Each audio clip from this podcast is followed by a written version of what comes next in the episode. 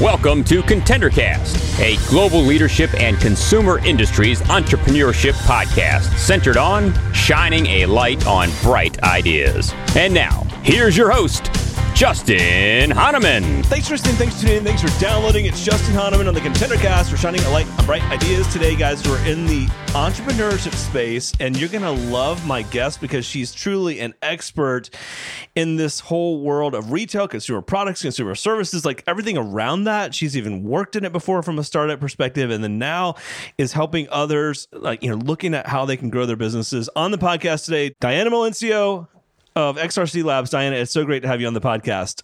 Um, thanks for having me. I'm really happy to be here. I'm so glad you're here. I'm so excited that we get to have you on our podcast. Um, and I, I, know you work with some incredible companies and brands, and you have an incredible perspective on the market. And we're going to go into all that today. Before we do that, though, um, share with our audience a little bit of your background. You've got some amazing entrepreneurship background and experience. Share some of that before we get to XRC. Yeah, I mean, you know, I, I really began my career in traditional finance, so working at some pretty large funds in San Francisco and New York. Um, and then in uh, 2013, I got the entrepreneurship bug and I founded two companies. The first was OK My Outfit, which was a mobile app that connected people directly with personal stylists. It's very cool, by the way. I thought that was pretty uh, neat uh, when you. I was researching you. I thought that was cool. Yeah, and then the second company, Quinn, um, we provided a last mile logistics platform for multi-brand retailers like Neiman Marcus, Saks, Lord and Taylor, who are partners of ours, to deliver clothing and accessories directly to people's homes and offices. Oh, that's pretty cool. Um, yeah. And then, you know, ran that for a few years and started getting to the point where I really wanted to be back on the investing side. So I told my investors, which included XRC, um, that I wanted to make the switch back into investing. And I ran a family office called Wise Ventures for a few years. And then as XRC was launching a brand new fund, they tapped me on the shoulder to ask if I would join the team. And um, I've been with XRC since early this year and wow. I've been really enjoying it. That's awesome. Uh, and so how do you do, and you think back over your career thus far, do you do you prefer the equity and research side like the, the, the investment side versus on the customer side or like you're running your own business? What does that look like for you? Yeah, I I love to build things. Um, XRC is you know was founded in 2015, so in its own way, it's it's also a startup. We're growing our team. We're growing the number of funds that we have raised. We're growing the number of investments. Uh, so in that way, it's also a startup. But if I were to choose between you know building a company and building a fund i would suppose i would choose the fund side which is why i'm here. That's cool. Um, you know it's you get your hands into different things. Um, you learn about a new company a new founder a new industry every single day I think for me, you know, I found my life's work. That's so cool. I love that. Um, and so, yeah, you've you've given us a nice segue over to XRC. So, talk about um, what XRC Labs does, uh, the structure, the setup, how you guys look at businesses, et cetera. Yeah, so I was introduced to XRC in 2015. Um, my last company, Quinn, was a cohort one company, and so I've seen it grow from you know the early days in cohort one to where we are today which is you know selecting companies for our 12th cohort. So since 2015 we've also launched an opportunity fund where we invest in um, companies within the same verticals retail consumer consumer health but at a later stage. So post seed to series a. And then we've also um, are launching a, a, new fund later this year um, which you know, we'll um, be releasing more information on um, called a brand capital fund, where we partner with Fortune 500 brands to work work um, and select early stage companies where we co-invest and you know hopefully that corporate partner will acquire um, within a few years time. Got it Really fascinating. Um, you you see a lot of brands come through the door, and you, so you focus on later stage businesses versus early stage. How do you define that um, when you, as you're doing evaluations? Yeah, so within the accelerator, early stage, as in the very first check, um, or you know, certainly like the first institutional check. So we make bets very early on. We're known for investing in trends that you might not see um, maybe until like three or five years later play out. We were the first investors in um, live streaming. Um, we were the first investors um, in you know 3D printing. So I think that just showcases how far ahead we look when we think about investing within the accelerator and then within the opportunity fund you know these are companies that have already seen some form of traction and really investing capital to scale got it Wow. Um, a lot of our listeners are in the consumer products and consumer services space, as well as retail and food service, which is um, uh, tangential industries. So, what would you say is hot now? Like, as you look back over the last 12 months, I know we dip into COVID and whatnot, but then looking forward, what would you say are some of the, the biggest trends you guys are watching now? Yeah, well, XRC is invested in some um, amazing direct to consumer brands perhaps um, Billie might be the, the women's razor company is maybe the best known. And I think direct to consumer is something that we're going to, is an area that we're going to continue to pursue. But within that, areas such as alternative proteins, um, good for you food. So instead of taking, ingesting a vitamin, you might be, you know, biting into a cookie that provides you with calcium and other um, vitamins and nutrients. Um, also, another interesting area is menopause and silver tech um, are all areas that we are actively looking at. Oh, very cool. And we got to get Billie on here. Amanda's on. She's our PR person here with XRC, and she she's actually helped us get a number of guests on. Um, we got to get Billie on. That would be a good one, by the way.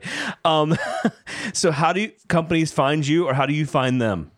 Um, we find them in different ways. So we're actually another area that I forgot to mention is we're spending a lot of time um, searching for BIPOC beauty brands. Interesting. Um, okay. And one of the ways that you look at the emerging beauty brands is finding them on TikTok and Instagram.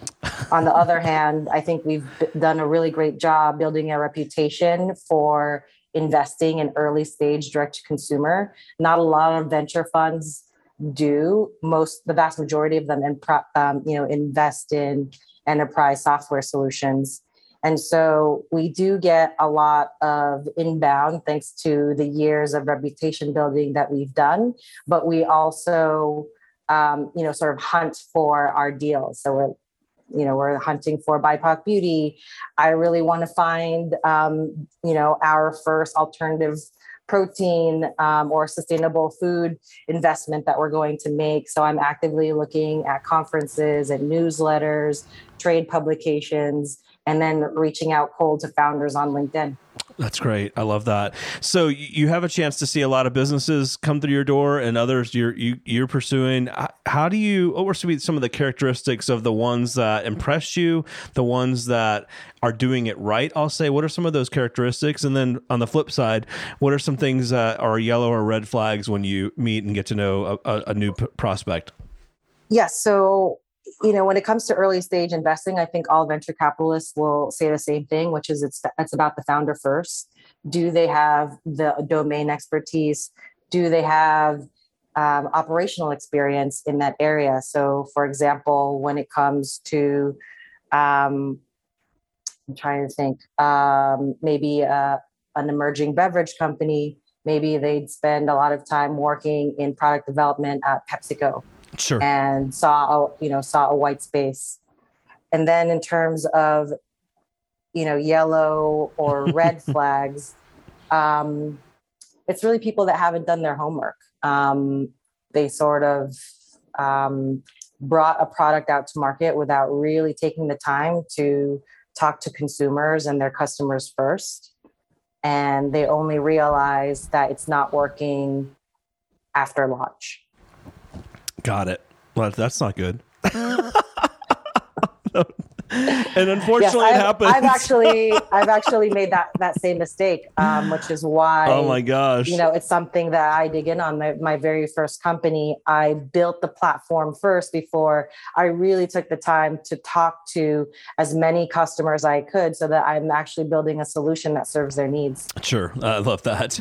Um, I mean, and in direct to consumer world, I mean, it, it's so easy now because the platforms have become so simple and non techy. I'll call it to get up and running mm-hmm, at least mm-hmm. early stage. Um, mm-hmm. And I'm talking about early, early stage, right? I have an idea. I'm maybe bottling it myself. I'm bagging it myself. Got a co-packer yes. or something, right? I mean, so, and, and that's where you guys are, are are getting involved, or further down the process. That's where we're getting involved. Um, I mean, we have invested in pre-product companies where the founder has a lot of domain expertise. Sure. I think where it's a new vertical or um, sort of product for the founder will probably warrant a bit more traction. Got it. So it really depends, but we do get in oftentimes as the first institutional check to that company. Got it. Okay, and that's very helpful. Um, how What's the coaching you give to brands that you're looking at around fundraising? Um, you know, and we've had so many uh, great brands come on to our podcast. Some are bootstrapping it themselves. Some have done Kickstarter. Some have gone out to friends and family. Some are going after an institutional right up front. Like, uh, what does that look like from a landscape perspective? Yes. Well, I'll go into the pros of self-funding or using friends and family um, friends and family money first which Perfect. is that you'll have full control so as soon as you um, raise institutional funding, you have investors to to um, to report to in a way. Even when you're just starting your sort of like fundraising process, I take notes on all of my calls. For example, so Justin's drink brand spoke to me in August. Right now, they've got ten thousand monthly, say um, ten thousand dollars in revenue got this it. month and then I'll check back in December. Where are they from the last time that we spoke? But really, if you think about direct to consumer venture backed companies, usually the sweet spot for being able to successfully raise a priced seed round is usually when you're making anywhere from 10 to 50,000 in monthly recurring revenue and you're growing that at say a 10 to 20% clip month over month. Got it. And that's really when you can find a lead investor and raise, you know, say a $2 million seed round.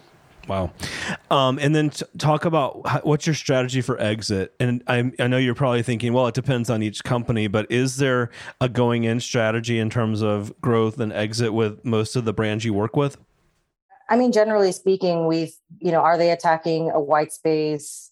Is that area growing? Our corporates who many of which are our partners or mentors or advisors to our startups within um, our ecosystem are corporates looking for that kind of solution so there's pepsi looking for the next right prebiotic acquisition totally.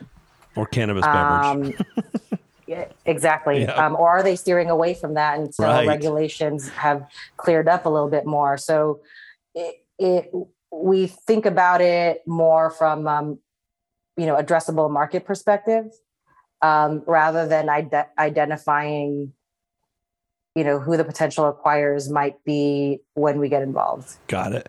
And for those that uh, might be listening that um, are thinking about like eh, the right time to engage with you what eh, when is that time? Is there a right time or is it hey, start building relationship early? What does that look like?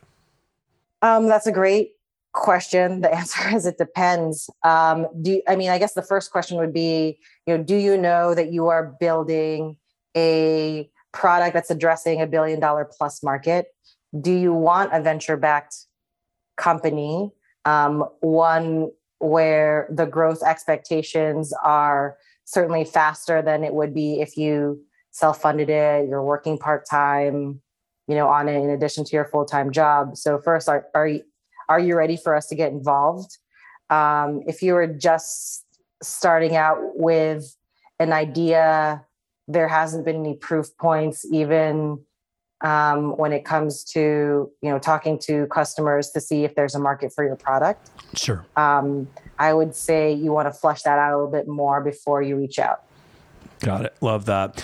Um, you know, you you mentioned a couple of the areas and categories that you're really focused on. I'm curious, um, like what would be some of the unique things that you're seeing that are evolving I don't want to say trends, but it could be products that are new and different, disruptors, um, some things that you're not even sure about yet, but some, you know, you, you see a lot. Um, I'm curious to see or hear what some of your thoughts are on that. Yes. I mean, you know, sustainability um, is huge and it's only hopefully going to gain more importance.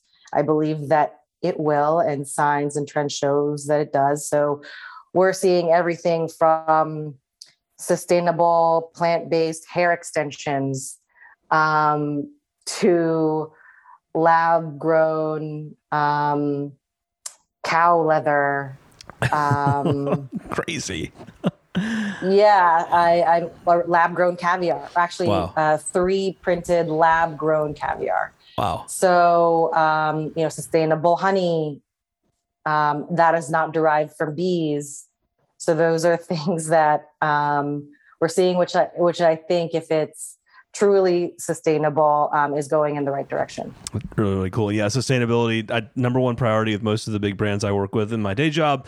Um, and most of those big brands has got sustainability targets and goals and strategies and whatnot. Um, and then what I'm seeing in a lot of the brands that have come on our show, they're, they're built around a sustainability strategy or they're a product targeting a segment that links to some sustainable angle. Um, I love to ask our, our guests for pieces of advice, and you've offered already a lot of perspectives on that for those that are launching, growing um, a, a, brand as as a founder or someone that well, let's see, we'll, we'll do this two ways. As someone that has a new idea, how what are two or three things you would recommend for them to explore first and then get started? Let's start with that one.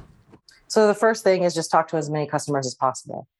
Um, and ideally, it's not people that you that is family or, or friends oftentimes those opinions can be tinted um, so if you're launching a brand new coffee coffee for example maybe go to starbucks um, and talk to the people in line that you know on a on a rush hour morning assuming that the line doesn't go that fast and right. you're not bothering people um, you know what do you think if i launched a this kind of coffee um, so i think firstly is is validating that your your product is actually something that people want people want right or will pay for yep exactly will pay for is very key Love it. Okay, so now let's take the category of couple years in, thinking about going out for investment dollars. Um, what are two or three pieces of advice you'd offer for those like that are preparing for that conversation with someone like you? Yes. Um, first is uh, practicing your pitch. So being able to convey your startup idea, your vision in a very succinct way. I think when you're building a company, you're so close to it. You want to explain every single nuance, every single feature, um, you know, why your product will succeed over others. But what we really want to hear is what does your company do? And it's and it should be just enough um, to gain interest um, for for a subsequent conversation. Um, I think another piece of advice is, I mean, just really preparing, preparing for all the questions that um, investors might ask. You know, why did you start the company? How big is this market? What does the competitive landscape look like? How are you going to win? Or is it a market where there are the, where there can be multiple winners, and this is how you're differentiating from apart from all the others.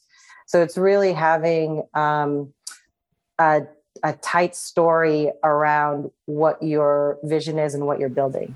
Got it. Love that. I mean, super helpful. Um, love that you've been on both sides, you know what I mean, from an entrepreneur and also an investor perspective. I really appreciate the partnership um, with you guys and and with some of your brands here on our podcast. Um, and lots to learn from you. I hope you'll I hope we can have you back on and even maybe even with one of your yeah, customers at one point. I think that could be really, really cool. Um, share with our audience where to connect with you, find XRC, etc.